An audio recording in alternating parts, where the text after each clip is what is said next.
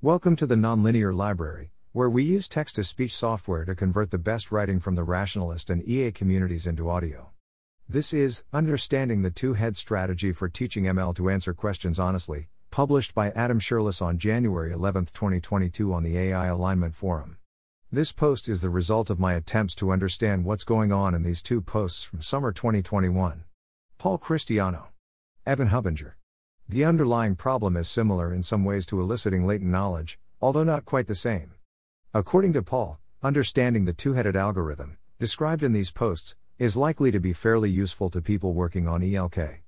A similar algorithm is described in the ELK report, under strategy, penalize reporters that work with many different predictors, and in related appendices. I initially found the algorithm pretty confusing, so I wrote this post for anyone else who's confused by it. I start with the basic strategy underlying Paul's post, but in a simpler, more general setting without any ML. Then I add back in the ML context, followed by the specific context of the problem Paul and Evan discuss in their posts. This is not quite the same as the ELK context. Along the way, I outline a simple application of this strategy, finding the second simplest meaningfully distinct solution to a problem. I note that Paul's application is sort of a special case of this. Simple abstract version, conditioning on GA, B. Suppose we have a probability distribution over some discrete space A times B. PA times BR. This is shown in the figure below, dots represent probability mass. Suppose there's some point, A plus, B plus, in A times B, and we want to obtain it by sampling from this distribution. Unfortunately, it's not very high probability, so we probably won't succeed. Conditioning on D middle dot, middle dot. An obvious strategy, if sampling is very cheap, is to sample repeatedly until we get A plus, B plus. Unfortunately, we don't even know how to recognize it if we had it. There are other points that look very similar. Worse still, some of them are higher in probability. Aside, rejection sampling might sound too expensive to be worth thinking about. We really care about it here as a proxy for processes like gradient descent, which are doing something that looks like sample from a distribution conditional on a constraint, the constraint being losses low and the distribution being an architecture and optimizer dependent inductive prior. This is obviously not airtight, but I'm not going to get into the differences. For my purposes, I'm just taking the rejection sampling framework as given. Formally, let's say that we have a predicate D, a times B, 0, 1, which is true for A plus, B plus, and false for most other points. It's also true for some other, unwanted points, with A, B being the highest probability one dA plus, B plus equals 1. dA minus, B minus equals 1. PA plus, B plus PA minus, B minus. We still don't know how to get A plus, B plus, though, the best we can do is A, B. We don't know any easy to check predicate that is true for one and false for the other. Conditioning on GA, middle dot. Let's suppose that we do know of an easy to check predicate GA times B0, 1 such that GA plus, B plus equals 1. G minus, B minus equals 1. BPB vertical bar A plus G A plus, B less than BPB vertical bar A minus G a minus, B. We can abbreviate the last part as PG vertical bar A plus PG vertical bar A minus. In other words, G is true of both points under consideration. If you change B randomly while keeping A, G is fairly likely to still be true. If you change B plus randomly while keeping A plus, G is less likely to still be true. This is a somewhat non intuitive property, but I'll give a more motivated example of it in a more specific setting later. If you can think of nice simple toy models where a G like this exists, please let me know. This predicate might seem unhelpful, G is less robustly true for the point we want, but it's actually exactly what we need. With such a G in hand, the basic idea is to use rejection sampling to throw out anything for which G equals 0, and redistribute its probability, under P, to other values with the same A part. This will leave anything of the form, a plus, b, st. GA plus, b equals 1 with a bunch of extra probability mass, but won't help, a, b, nearly as much. In pseudocode. This figure shows the effect of this procedure. After redistributing from the g equals 0 set, shaded in red, the plus point has higher probability than the point, because it ate more of its neighbors. The distribution PG that this produces is given by PGA, B equals PA, B slash PG vertical bar A. We have two inequalities to worry about. PA plus, B plus PA minus, B minus. PG vertical bar A plus PG vertical bar A minus. As long as the second inequality is stronger, the ratio of the sides is larger, we'll have PGA plus, B plus greater than PGA minus, B minus. We still have to worry about any other points, A, B, which get a large boost from conditioning on G in this way, it's not obvious that A, B, is still the biggest competitor to A plus, B. In this toy example, that turns out not to matter, but in the ML applications below it'll be important. Another aside, this looks even less like normal ML training, and the analogous gradient descent algorithm is less straightforward. You need to interleave steps of descent on two different losses. I haven't thought much about how this would work in practice, but Paul points out that it's somewhat similar to how GANs are trained. He will apparently have a post elaborating on this aspect soon. I'm going to continue to ignore it and stay in rejection sampling land. Special case, second simplest point algorithm. Here's a use case for the procedure above. Suppose we have some family of closely related simplicity priors. These are defined on a space X, another space B, and various combinations of these such as x times B and x times X, times b in an abusive notation, we'll call all of these p. I said p was a simplicity prior. What I mean by this is things like the following. px, b, less than or equal to px.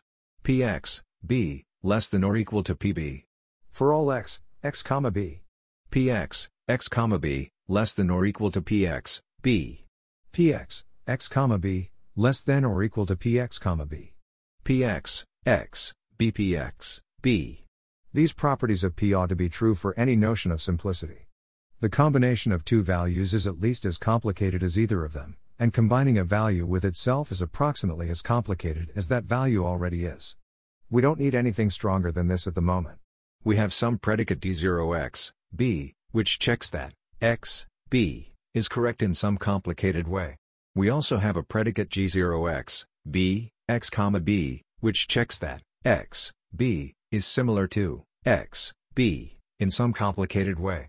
You can think of these as deriving from some large set of tests, D0 checks that the test outputs are all correct, and G0 just checks that they're all the same for x, b, and x, b.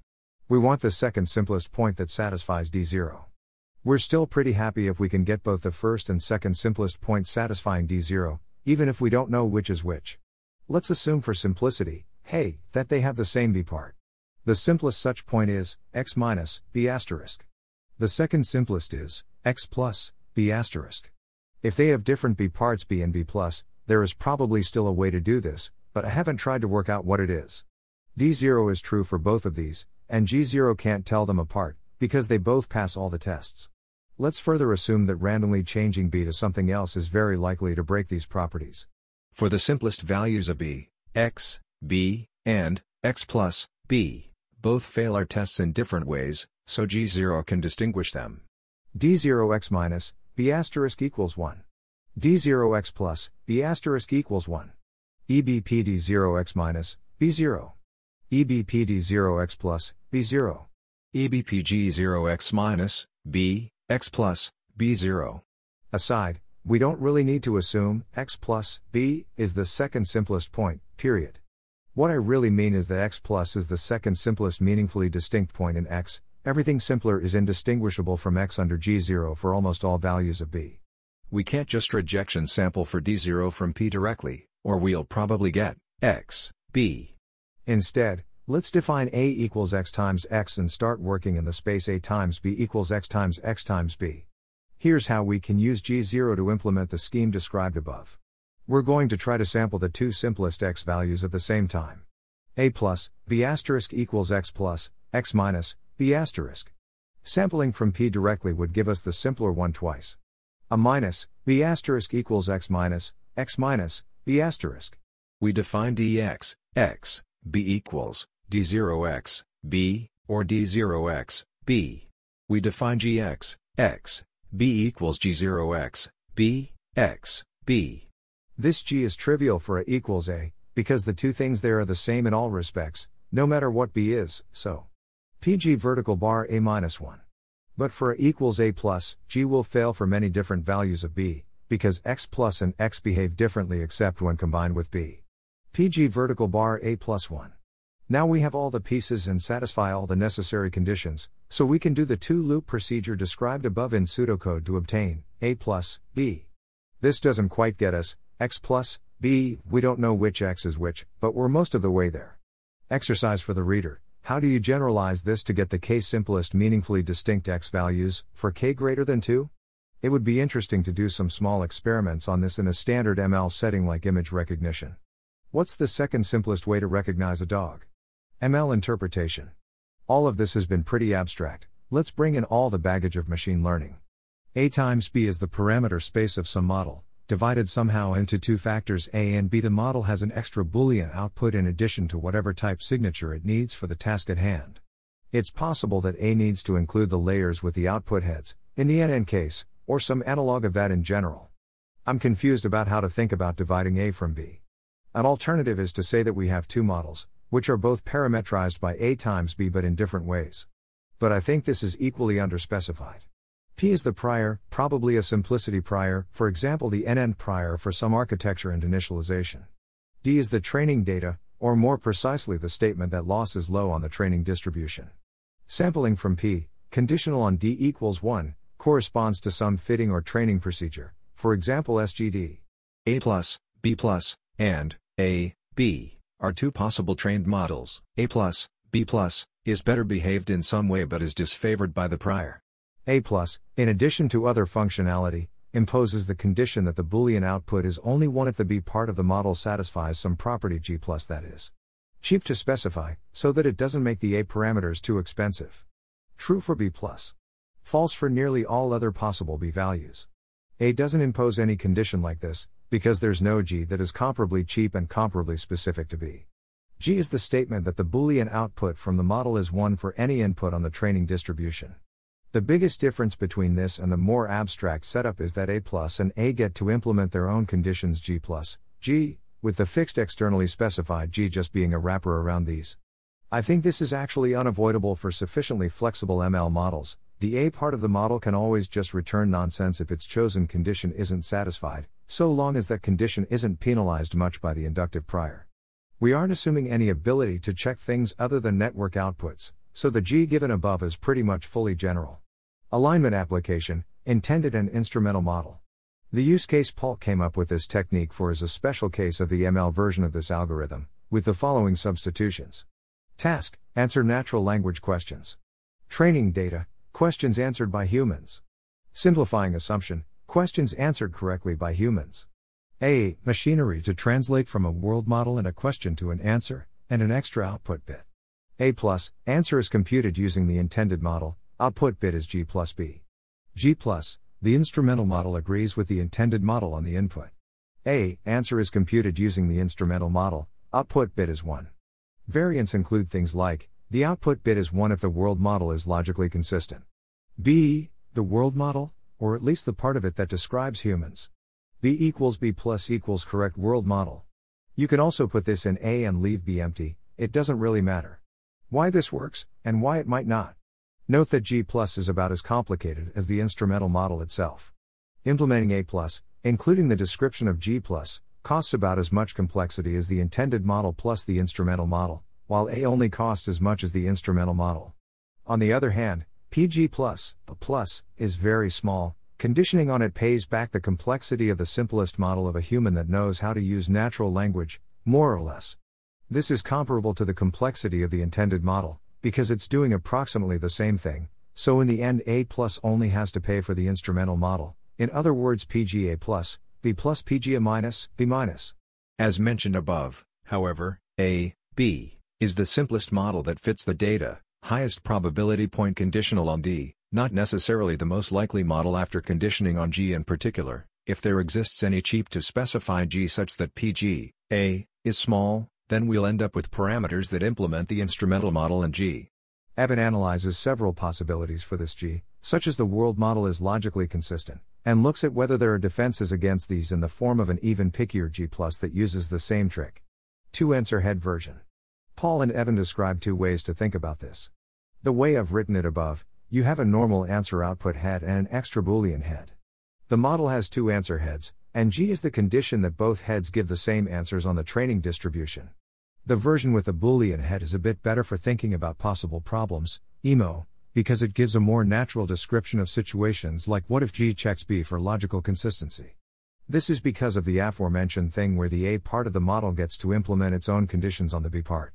On the other hand, the two answer head version is possibly better for understanding the basic setup. This two answer head version is very similar to the second simplest point algorithm above. G is defined as the two output heads agree, and this algorithm will therefore, hopefully, find a set of trained parameters where the output heads are meaningfully different. As above, meaningfully different means that they only agree conditional on something very specific happening in B, which in this case is the world model. Two heads implementing the instrumental model will agree whether or not B is correct, because they're both looking at the same thing, what the B model of a human says. On the other hand, with one instrumental head and one intentional one, they'll only agree if B is a good enough model of a human to predict human answers on the training data. Thanks to Paul Christiano for discussion of the subject matter, and Beth Barnes and Evan Hubinger for feedback and discussion on this post. Thanks for listening. To help us out with the Nonlinear Library or to learn more, please visit nonlinear.org.